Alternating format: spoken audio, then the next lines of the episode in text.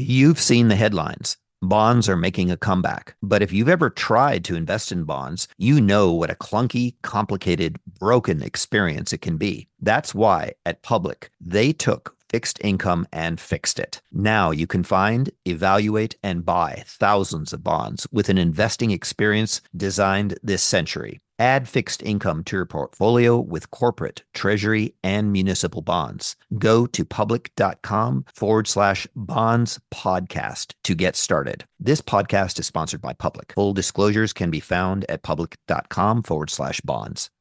Chat with Traders is sponsored by Trade the Pool. Are concerns about limited buying power, insufficient capital, or fear of losing your own money preventing you from advancing your trading capabilities? Trade the Pool is an online stock trading prop firm that offers funding for stock traders. Demonstrate your skills, trade their capital, and keep your profits. You can engage in intraday trading and now swing trading on Trade the Pool with any US stock or ETF. The procedure is straightforward. Pay an evaluation fee, successfully complete the evaluation, and get funded. Visit tradethepool.com forward slash chat to learn more. Markets, speculation, and risk. This is the Chat with Traders podcast, hosted by Aaron Fifield. Welcome, team. Aaron Fifield speaking, and it's great to have you here. Just before I introduce you to my guest on this episode, I would like to give a quick reminder that I'll be hosting a live podcast in Sydney on Tuesday, the 29th of August. So if you're in the area, please make sure you're there. I mean, what better way to spend your Tuesday evening, right? Live podcast, bears, pizza, hanging out with more than 100 other traders. It's going to be a really great evening.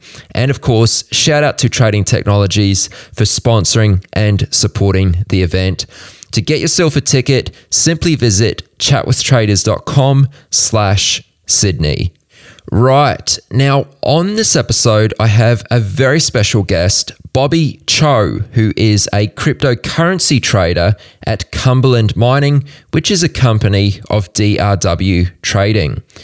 Ever since getting involved in financial markets during 2008, Bobby has gravitated towards mostly illiquid, difficult to trade products. So, in some ways, it was almost inevitable that he would begin to explore Bitcoin and other cryptocurrencies. And this was around 2013 while Bobby was vice president at Second Market. In 2014, Bobby became director at Bitcoin exchange Itbit, and then, of course, joining Cumberland Mining in 2016, who are one of the largest institutional liquidity providers in cryptocurrencies.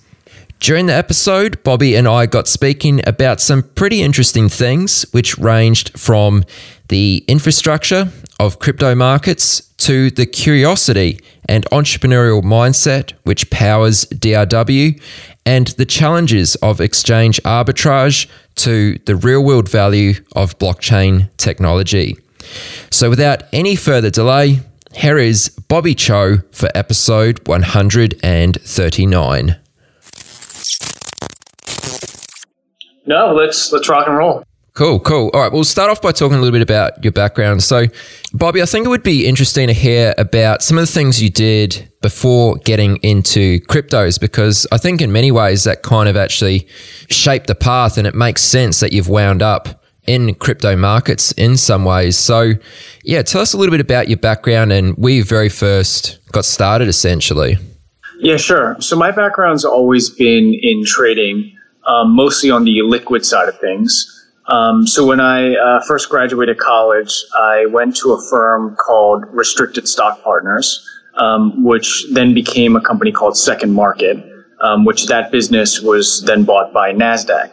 But at my time at Second Market, I was basically on the trading desk for about six years, um, always looking at illiquid um, securities, products, and assets. So illiquid meaning hard to value, hard to assess, hard to trade, and, then kind of these unique opportunities. And it's it's really there where uh, we first got introduced to Bitcoin.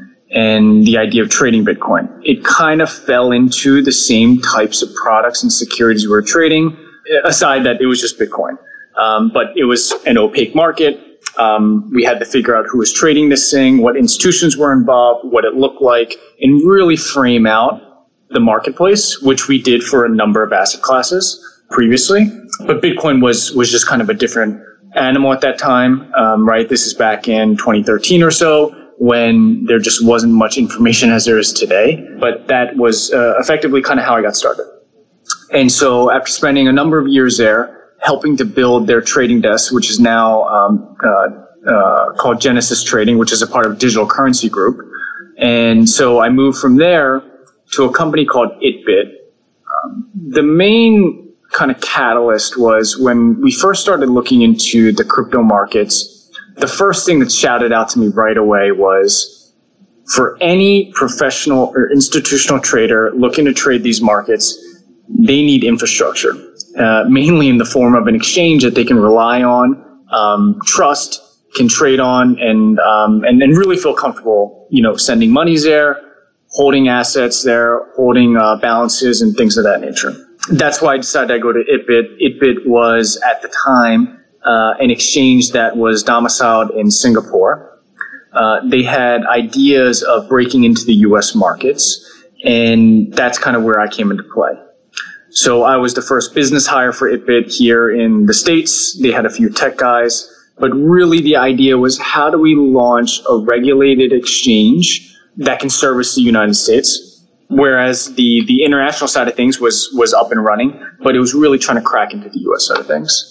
And so we started thinking about a bunch of ideas of, of how can we do this. We looked at you know all different types of structures, and that's when we landed on something called a uh, a trust charter, right? So a financial institution that's regulated at the state level by New York's Department of Financial Services. Other companies that are structured that way are um, ICE uh, and some other exchanges.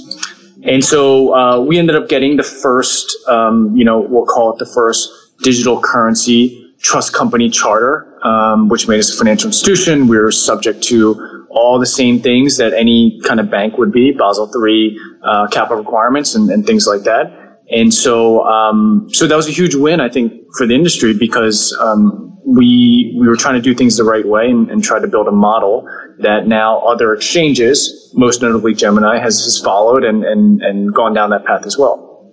And then that led me to, to DRW, uh, or Cumberland Mining. Um, so way back when, uh, let's go back to 2013, 2014, when I was first looking into these markets, we stumbled upon Cumberland Mining and the guys at DRW. And it was really through that discovery that we realized, wow, there are other institutional traders that are either looking at these markets or trading these markets. And um, and so that's when I decided to join uh, Cumberland after about a little over two years at ItBit.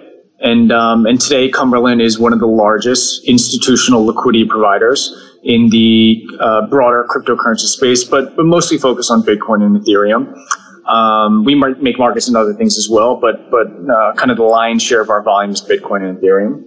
Um, and so we work with a number of whether they're miners, retailers, you know, exchanges, um, investors, funds, you name them. Uh, we are we are probably dealing with them, and uh, and the broad or the big part of our business comes from OTC trading.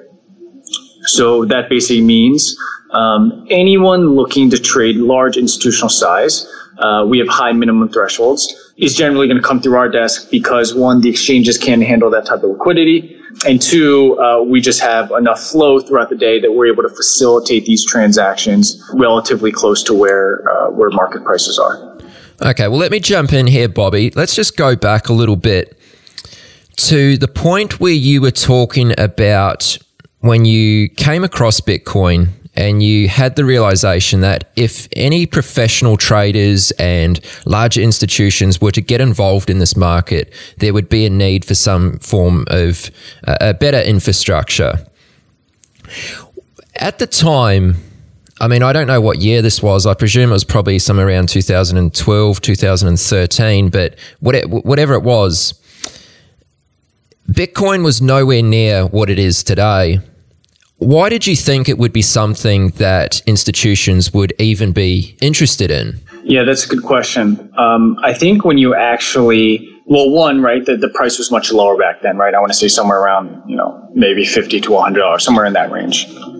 So it, it wasn't the price that was super interesting, although leading up to that point, right, Bitcoin did, um, uh, did come from pennies, right? All the way up to those, to that valuation. I think for, for me personally, it, it was this idea that my whole career I've spent looking at these esoteric deals, whether it's looking at prospectuses of um, uh, fixed income deals that uh, were first uh, issued in the early 90s and trying to find and, and dig through dig through all that material and finding the value um, and being able to trade it. That that was super interesting to me at, at, a very early stage of my career. So then when I looked at Bitcoin, um, right, I think like the first I always say to, to people who say, well, what's Bitcoin? I always encourage them, well, the first thing you do is read the white paper. I think I had to read the white paper about eight times over the course of the first two years I was introduced to it, just to continue to familiarize myself with what does this thing do, how does it work, and what is the concept behind it.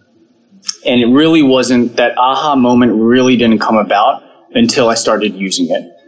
Through application, um, that's when it really hit me the the tremendous potential behind Bitcoin at that time, and then just continuing to read about it, you you fully understand the um, the potential of it, but at the same time, the utility is not there yet.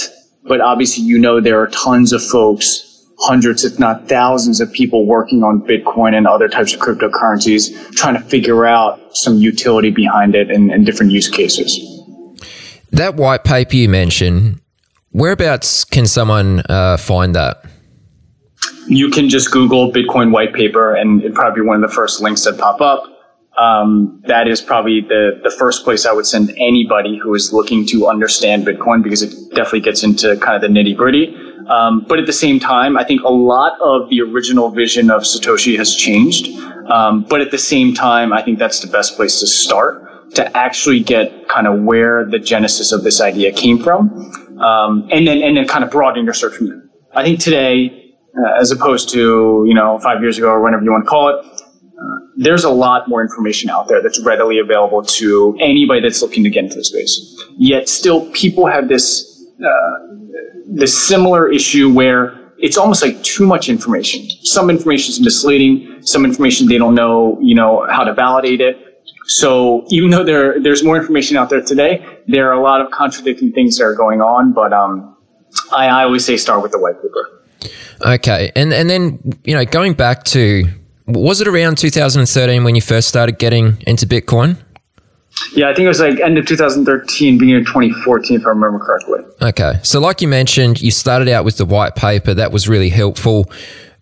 There was certainly a lot less information, like we just established, uh, around Bitcoin back then. I mean, where else were you getting your information from? Were you talking to certain figures in Bitcoin? Like, how were you trying to like feel out this market?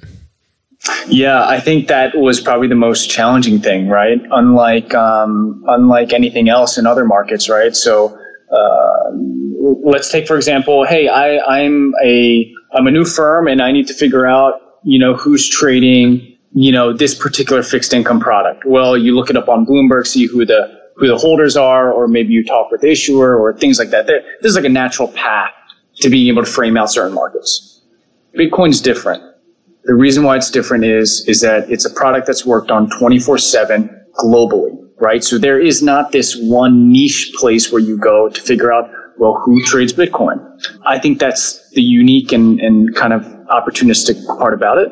Um, but going back to your question, uh, it, it, really was just scouring blogs, forums. Um, at that time, there wasn't really a big Reddit Bitcoin presence or anything like that. It was literally BitcoinTalk.org and and other types of, uh, of forums that people were talking about it. And then from there, you start meeting more people and expanding your network. And really, that's how how I kind of started out figuring out, well, what's this market look like? And then the more and more you dig, obviously, the more and more people kind of um, get introduced to you. And, and that's kind of what happened with the folks at, uh, at Cumberland DRW. I think we were introduced to them on, on an email just because uh, at that time, not many people were trading Bitcoin. It, if you if you were and, and people knew about it, they were going to connect you with someone else. And I think people saw that as a natural kind of connection with us. Yeah. I mean, it's kind of funny to think about in some ways that, you know, here you've got, I guess, you know, quite large professional traders and organizations who are scouring internet forums looking for information. I mean, it's it's quite ironic in some ways. So, so that's a little bit about Cumberland mining. Uh, I guess one of the things I'm really interested to hear a little bit more about is why are crypto markets interesting to DRW? Like DRW is obviously a very successful firm uh, in traditional markets. Why have they decided to expand into cryptos as well? Like, what's the attraction there? Yeah, I think like just like a broad look at DRW, at least in my mind, is is you, you have a number of verticals of businesses, right? And and these businesses, whether it's like the core trading business, uh, there's a real estate arm, there's a venture capital arm, and then there's like this cryptocurrency arm, which is Cumberland Mining. I think a lot of it stems from this idea of people here are curious. They're looking to solve problems, and and you know take aside the traditional business, traditional business, all that other stuff. If you really look at the crypto markets, I mean, that is uh, for the curious person, uh, that is a marketplace that really just attracts you. And I'll, I'll kind of uh, give you a reason why here. So I often get the question, well, why does the price of Bitcoin move the way it does? Um, obviously, there's there's a, a, degree of volatility and things like that, but at the same time, um, just the sheer amount of variables and inputs related to the Bitcoin market is, is fascinating to me. And what I mean by that is uh, uh, going back to the example or, or, the thought that, look, this product, right? Uh, from our perspective, yes, we are trading this this cryptocurrency, but other people look at it as well. We're trying to build on top of this infrastructure, right? So you have a developer aspect to it. Other people, like retailers, are trying to uh, capture some sort of market share away from whether it's you know credit card companies or something like that, right? So that, that's like another segment. Um, then you have like the regulatory side of things that, you know, different pieces from all parts of the world are affecting the price of Bitcoin. That's super fascinating to me. That, that, that really is, is something that, that drives my curiosity because it's not just uh, one plus one equals two, right? You really have to figure out all these different inputs that are, are causing different movements in the price of Bitcoin but yeah, I, would say I'd say that kind of what what drove the, the idea here is that one, I think it kind of fits nicely into the way that DRW and, and Cumberland kind of position themselves related to the middle of finance and kind of technology, um, or I guess fintech as people are calling it now, and then just broader understanding different niche, unique markets um, trying to solve a problem within it. And just as you mentioned uh, at the beginning there, that Cumberland mining kind of came out of a sense of curiosity. Do you think, just stepping back and looking at the big picture, that that's one of the driving forces of why DRW as a whole is so successful is because of the the curiosity that. Um, yeah, absolutely. Um, I think if you don't have that right, um, and then you couple that with like some sort of entrepreneurial kind of mindset, right? Then then you're a you're in the box thinker. To be honest, I think when I look at our business, let's just take Cumberland for example, right? You this isn't uh, the business itself. It, there's no there's no cookie cutter recipe to to how to how to how to build the business, right? And so for me uh, personally, the the the unique opportunity to help build a small business within a much larger one helps as well. And and to be honest, I think I think it really comes from the top, right? I think I think Don Wilson as the founder is exemplifies that kind of that mantra or that uh, uh, that principle of being curious about different markets, investigating different markets, and and looking at it from an entrepreneurial perspective, whereas other people may not look at it so. So let's zoom in a little bit. Cumberland Mining, you kind of described briefly what it is uh, a little earlier. Can we just go into that a little deeper? Like, what's the role of Cumberland Mining in crypto markets? And I mean, I'm sure you feel as though it's quite an important role. Can you just sort of flesh that out for us and make it very clear? Sure. Um, so Cumberland Mining is one of the largest liquidity providers in the cryptocurrency space. And, and what I mean by that is that anybody that is looking to get into cryptocurrencies or maybe uh, trade cryptocurrencies, um, but in a large institutional fashion would generally want to face us on, on trades. All the trades that we do here are on a principal basis, so we use our own monies and our own capital for our own risk. Um, we have no investors, shareholders, or clients. Um, everything we do here is is uh, for our own book. And so, you know, whether we play an important market or, or important role in, in the markets, that's I guess uh, someone's opinion. But uh, I will say that I think we we provide um, a level of whether it's just institutional, just um, service or, or something along those lines that um, that obviously you notice in what DRW, does broader in other markets that we try to kind of replicate in the crypto markets. But really, the way we try to position the business is, is and again, uh, uh, Cumberland officially was uh, was started in 2014, and I think the original vision is is that look, we see this marketplace going somewhere over the next five, ten years well, how are we going to position ourselves? We need to position ourselves where we sit in between the highway of the crypto markets, which at that time obviously was was really kind of a closed closed place, and also the financial markets, right? So people say, well, why isn't there more correlation between equities and Bitcoin? Well, because there isn't this natural way to go across both assets, right? I think I think that's happening. I think you're like kind of seeing it with gold. You're kind of seeing it with other assets, um, but we really kind of positioned ourselves in the middle there, right? Because we know the financial world very very well. We have the systems, the technology, the infrastructure in house to help also facilitate what we've learned, what we've done in the financial world with the crypto world. Um, that goes all the way to just creating best practices in the crypto world because um, the infrastructure is just so uh, um, so new and so young that we're trying to help shape that along with obviously um, other folks that, that, are working in the industry. So it would be accurate to say Cumberland Mining is essentially a market making operation, yeah?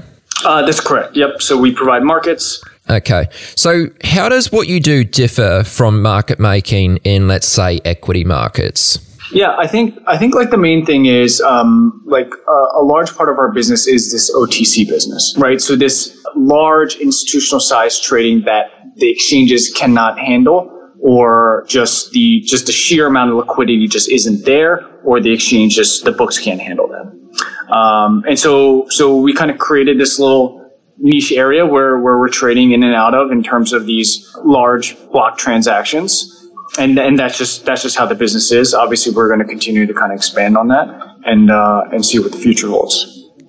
Okay, and how do the widespreads in Bitcoin and I'm sure some of the other cryptocurrencies as well? I mean, how do these widespreads work to your advantage, if if it is an advantage? Yeah. So uh, just really quickly going back to what you said earlier. Um, one thing I just want to touch on is is the difference between the equity markets and, and what we're doing today is um, there's a lot more risk management that comes into play when you trade crypto.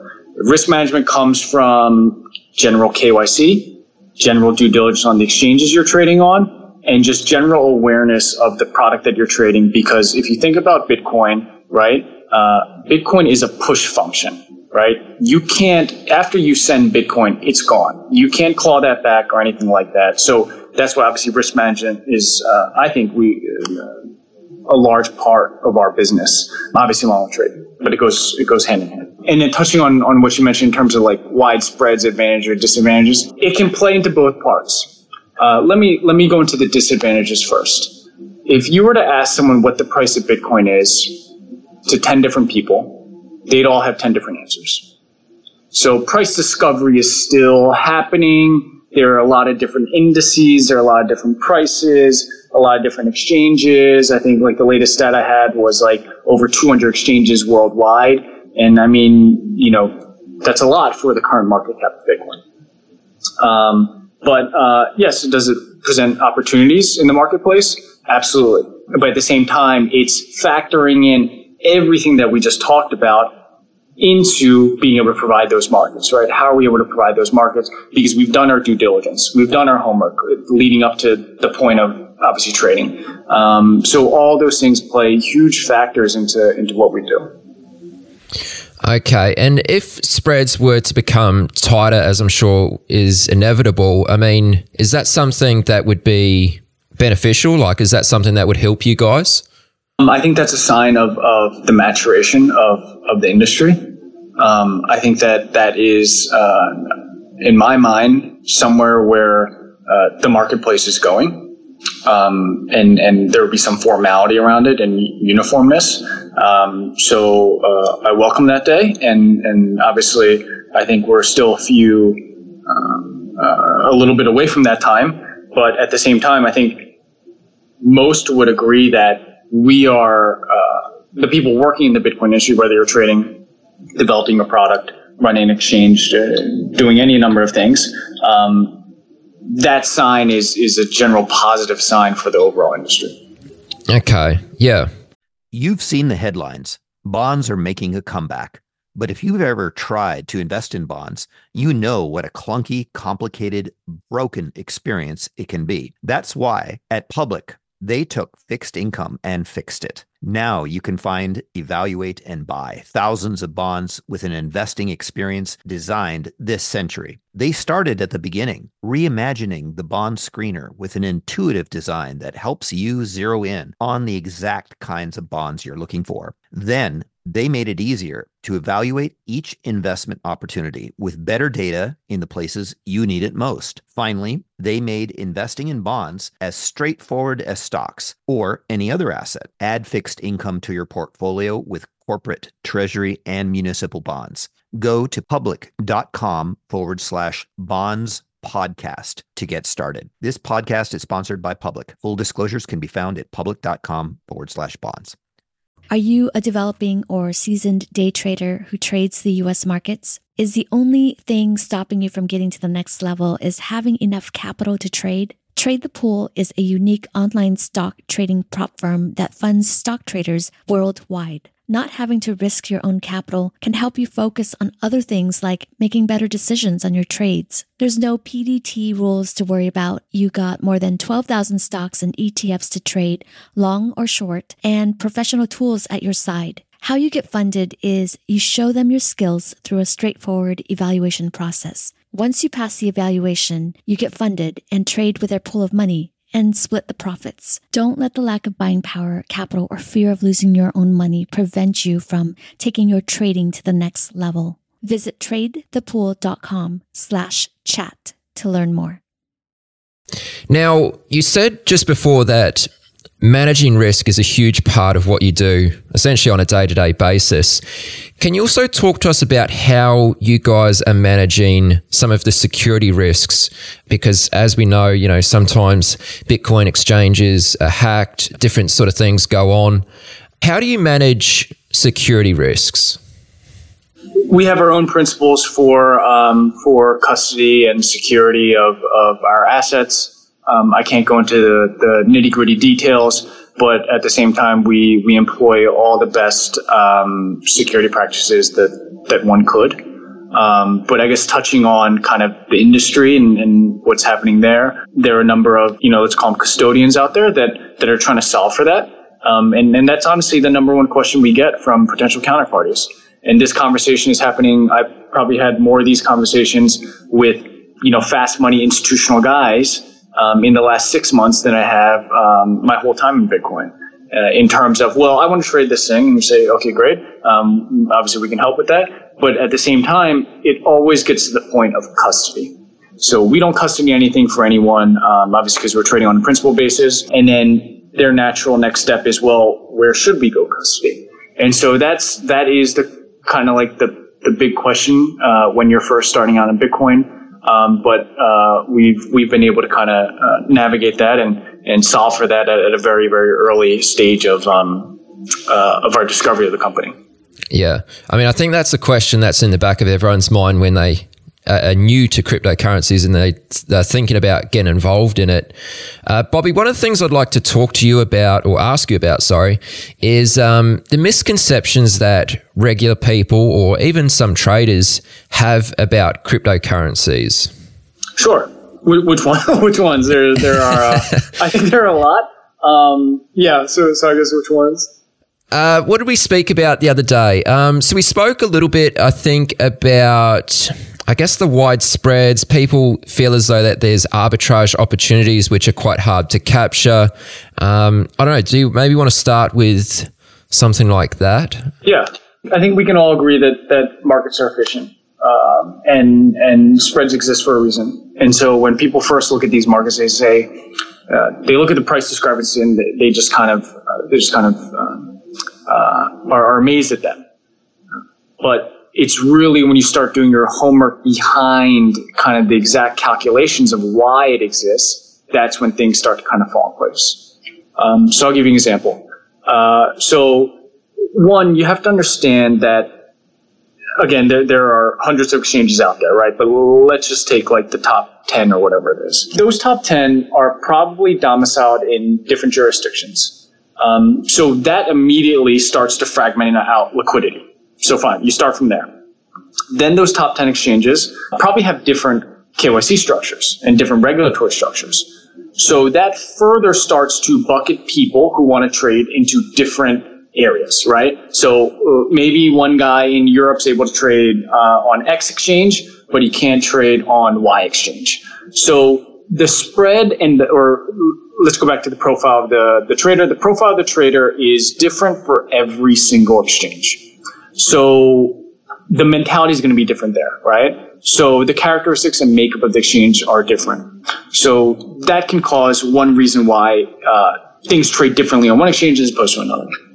Um, and then also you have to start going into trading fees, right? So certain exchanges will have flat fees. Certain exchanges will have, you know, tiered structures based off different percentages or basis points. So that's another point of discrepancy. And then the other thing is um, depositing and withdrawing dollars or different types of fiat currencies is going to be different for every single exchange.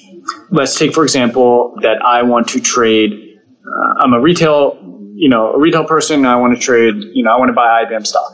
Well, my options are probably go to, you know, Merrill Edge, Fidelity, you know, Vanguard, wherever you name it. And it's probably just a cheap ACH fee that I pay or, or that I don't pay that, that I send money into my exchange or my account. In Bitcoin land, it's, it's very, very different.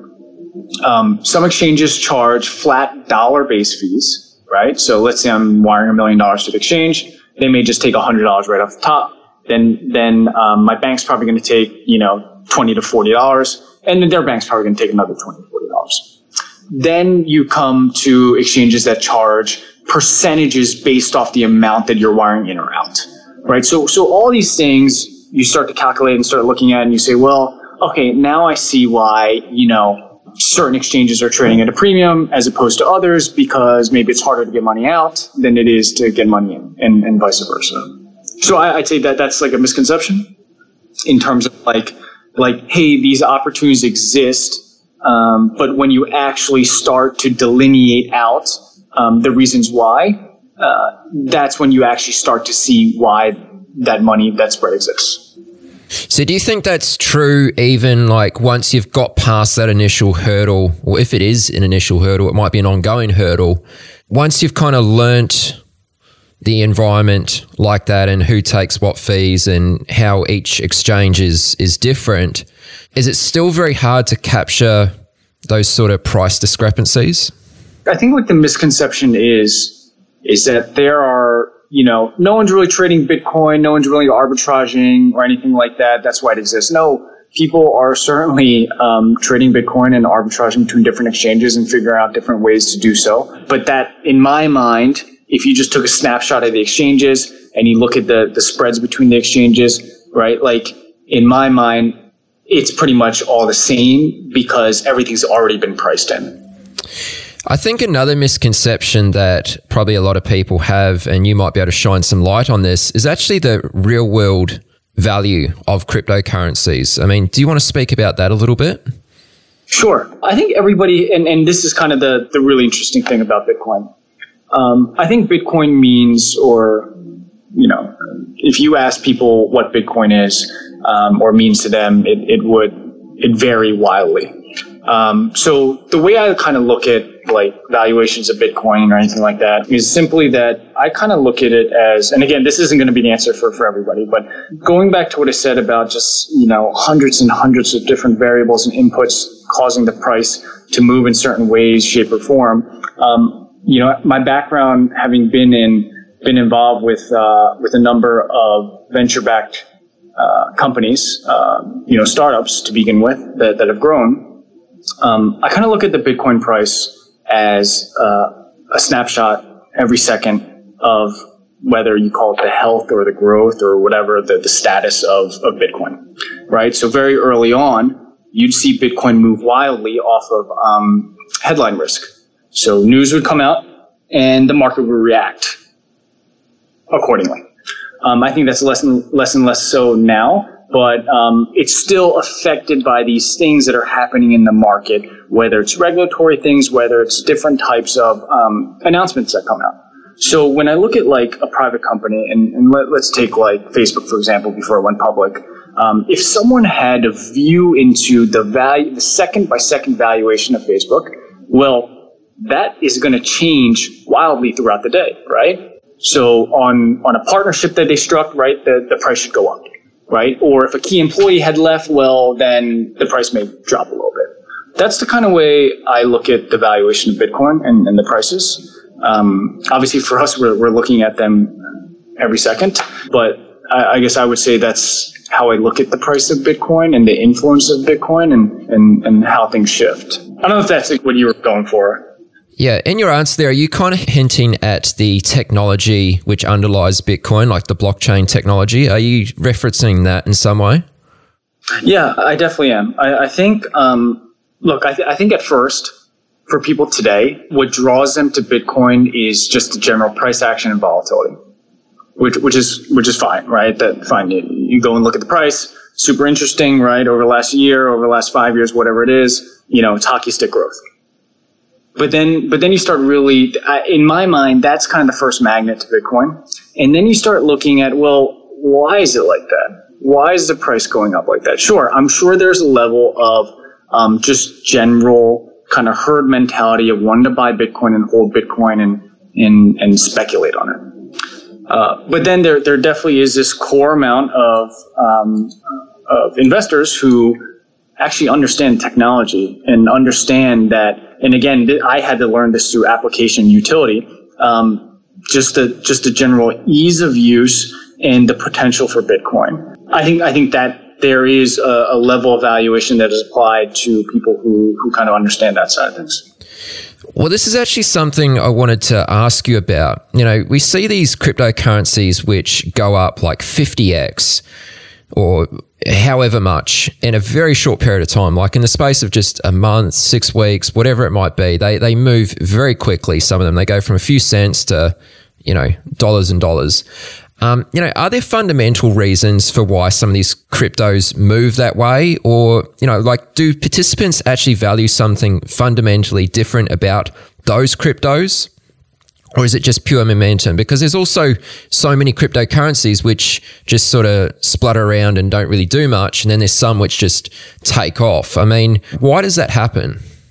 Yeah, I, it's it's tough to say, right? And I'd be lying if I said that we trade every single cryptocurrency under the sun, but but we don't. Um, but a lot of that goes back to risk management, right? Being able to, right, for every single cryptocurrency out there, you have to set up wallet structures, security, all sorts of things that uh, that a firm like DRW we it's very difficult for us to move um, like that. And, and, to be honest, we take a very kind of um, um, uh, whether it's just general kind of wait and see approach, um, simply because there are a lot of projects out there now and uh, and a lot of things to investigate. Um, but having said that, uh, I would say that um, I, I, don't I don't know the exact reasoning of why certain things you know kind of go up to you know 100x or, or whatever the price is.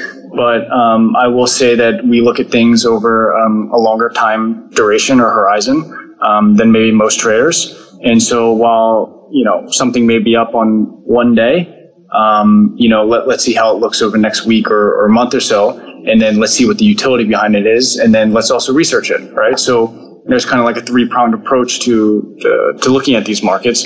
Um, I think for certain folks, yes, can you can you get into these markets and, and make you know a, a very quick dollar? I'm, I'm sure you can. Uh, we really try to take a look at, at a long term approach with all the markets we kind of look at and, and make.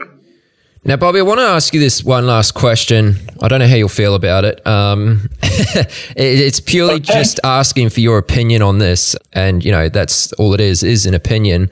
But what's your take on cryptos as a long term investment? Because a lot of people have the idea that they might be able to buy some of these altcoins while they're just a few cents, hold on to them. In 10 years' time, they might be the next Bitcoin, you know, ideal scenario.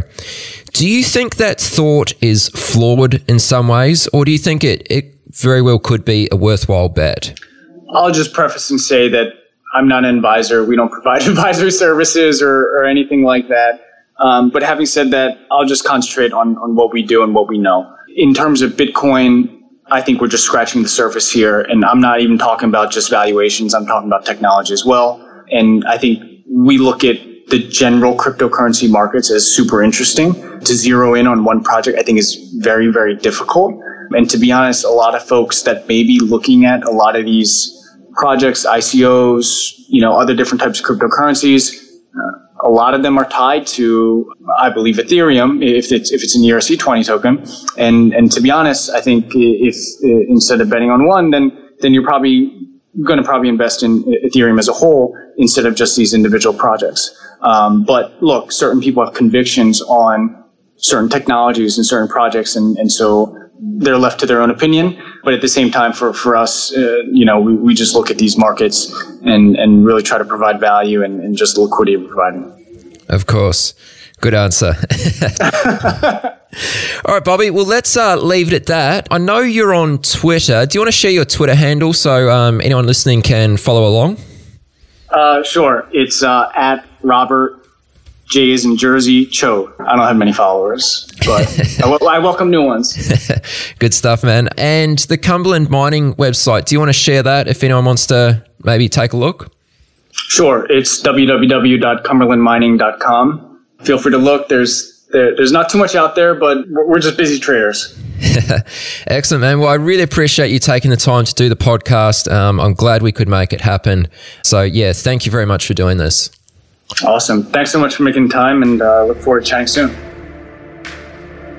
You've reached the end of this episode of Chat with Traders. But rest assured, there are more episodes loaded with real market insight and zero hype on the way soon. So to stay updated with each great new release, subscribe to the podcast in iTunes. And we'd love it if you'd leave a rating and review. We'll catch you next time on Chat with Traders.